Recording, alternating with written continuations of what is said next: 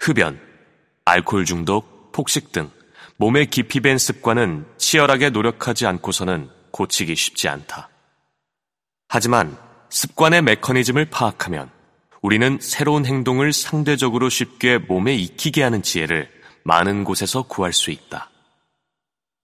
하지만 혼자 힘으로도 습관의 변화를 끌어내기 위해서는 습관적 행동을 자극하는 신호와 열망과 보상을 알아내서 자기 파괴적인 반복 행동을 건설적인 행동으로 대체할 방법을 찾아내야 한다.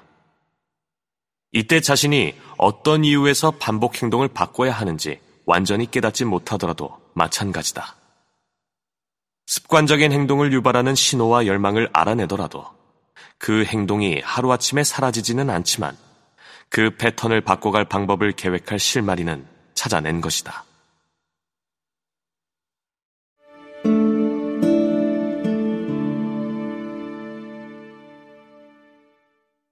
불편한 것을 편안하게 좋은 습관을 만드는 과정.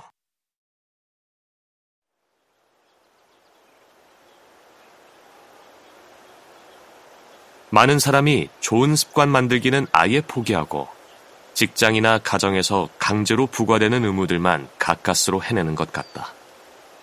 근감소증을 앓고 있는 환자들조차 근력 운동은 너무 귀찮고 하기 싫다고 이야기하는 경우가 많다.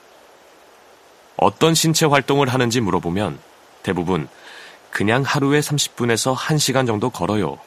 라고 대답한다. 특히 여성들은 젊더라도 근육에 신경을 쓰지 않는다. 오히려 체중이 늘거나 다리가 두꺼워진다고 걱정하면서 근육이 빠지는 방향으로 생활 습관을 설계해 장기간 유지한다. 그 결과 허리, 목, 어깨가 아프고 제대로 앉기도 어려울 정도로 근육이 부족한 경우가 많다. 그대로 두면 나중에는 걷기조차 힘들 만큼 근육이 노쇠한 상태로 오랫동안 살아가야 한다. 노년 내과 의사 눈에는 지금의 생활 습관을 앞으로 10년, 20년 이어갔을 때의 척추 상태가 선하다. 신체 기능이 자신의 몸의 중요한 요소라고 자각하는 것이 시작이다. 신체 기능이 좋으면 삶의 큰 스트레스도 견뎌낼 역량이 생긴다. 만약 신체 기능에 문제가 생기면 그 자체로 일상생활이 어려워지는 것은 물론 평소에 중요하게 생각하는 삶의 다른 요소들에서 악순환을 만들어낼 수 있다고 자각해야 한다. 심하게 아파 보기 전에는 아무리 이야기해도 잘 깨닫지 못하는 것이 사람의 본성이기는 하다. 이 책을 읽으면서 어떤 부분을 챙겨야 오랫동안 건강하고 편안하게 살 수 있는지 깨닫기를 바란다. 그 다음에는 습관 회로를 만들어야 한다. 운동을 아주 높은 우선순위로 두고 지속 가능한 습관으로 만드는 방법을 설계해야 한다. 퇴근하고 집에 가면 피곤해 죽을 것 같아서 누워서 유튜브를 보다가 잠드는 습관이 형성되어 있는 경우가 많다. 이러한 습관이 고착화되면 체력이 점점 떨어지고 몸에는 딱딱한 관절과 지방 조직만 남는다. 반대로 조금이라도 제대로 된 운동을 습관으로 만들면 선순환이 싹 트기 시작한다. 하루 15분에서 20분이라도 스마트폰 달력 앱에 일정을 등록하고 간단한 맨몸 운동이라도 시작해야 한다.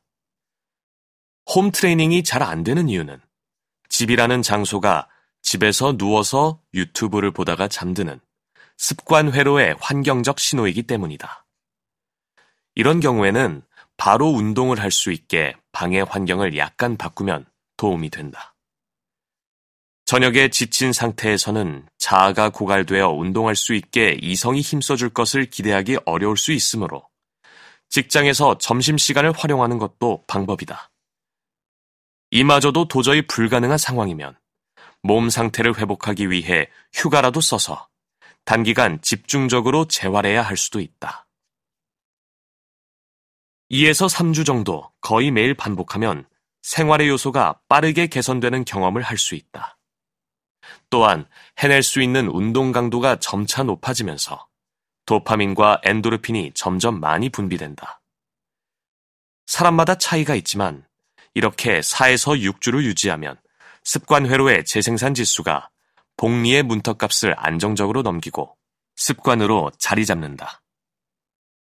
이렇게 만들어진 습관은 불필요한 회식에 참석하지 않고 퇴근 후에 맥주를 마시지 않기 위한 좋은 단 역할을 해줄 것이다.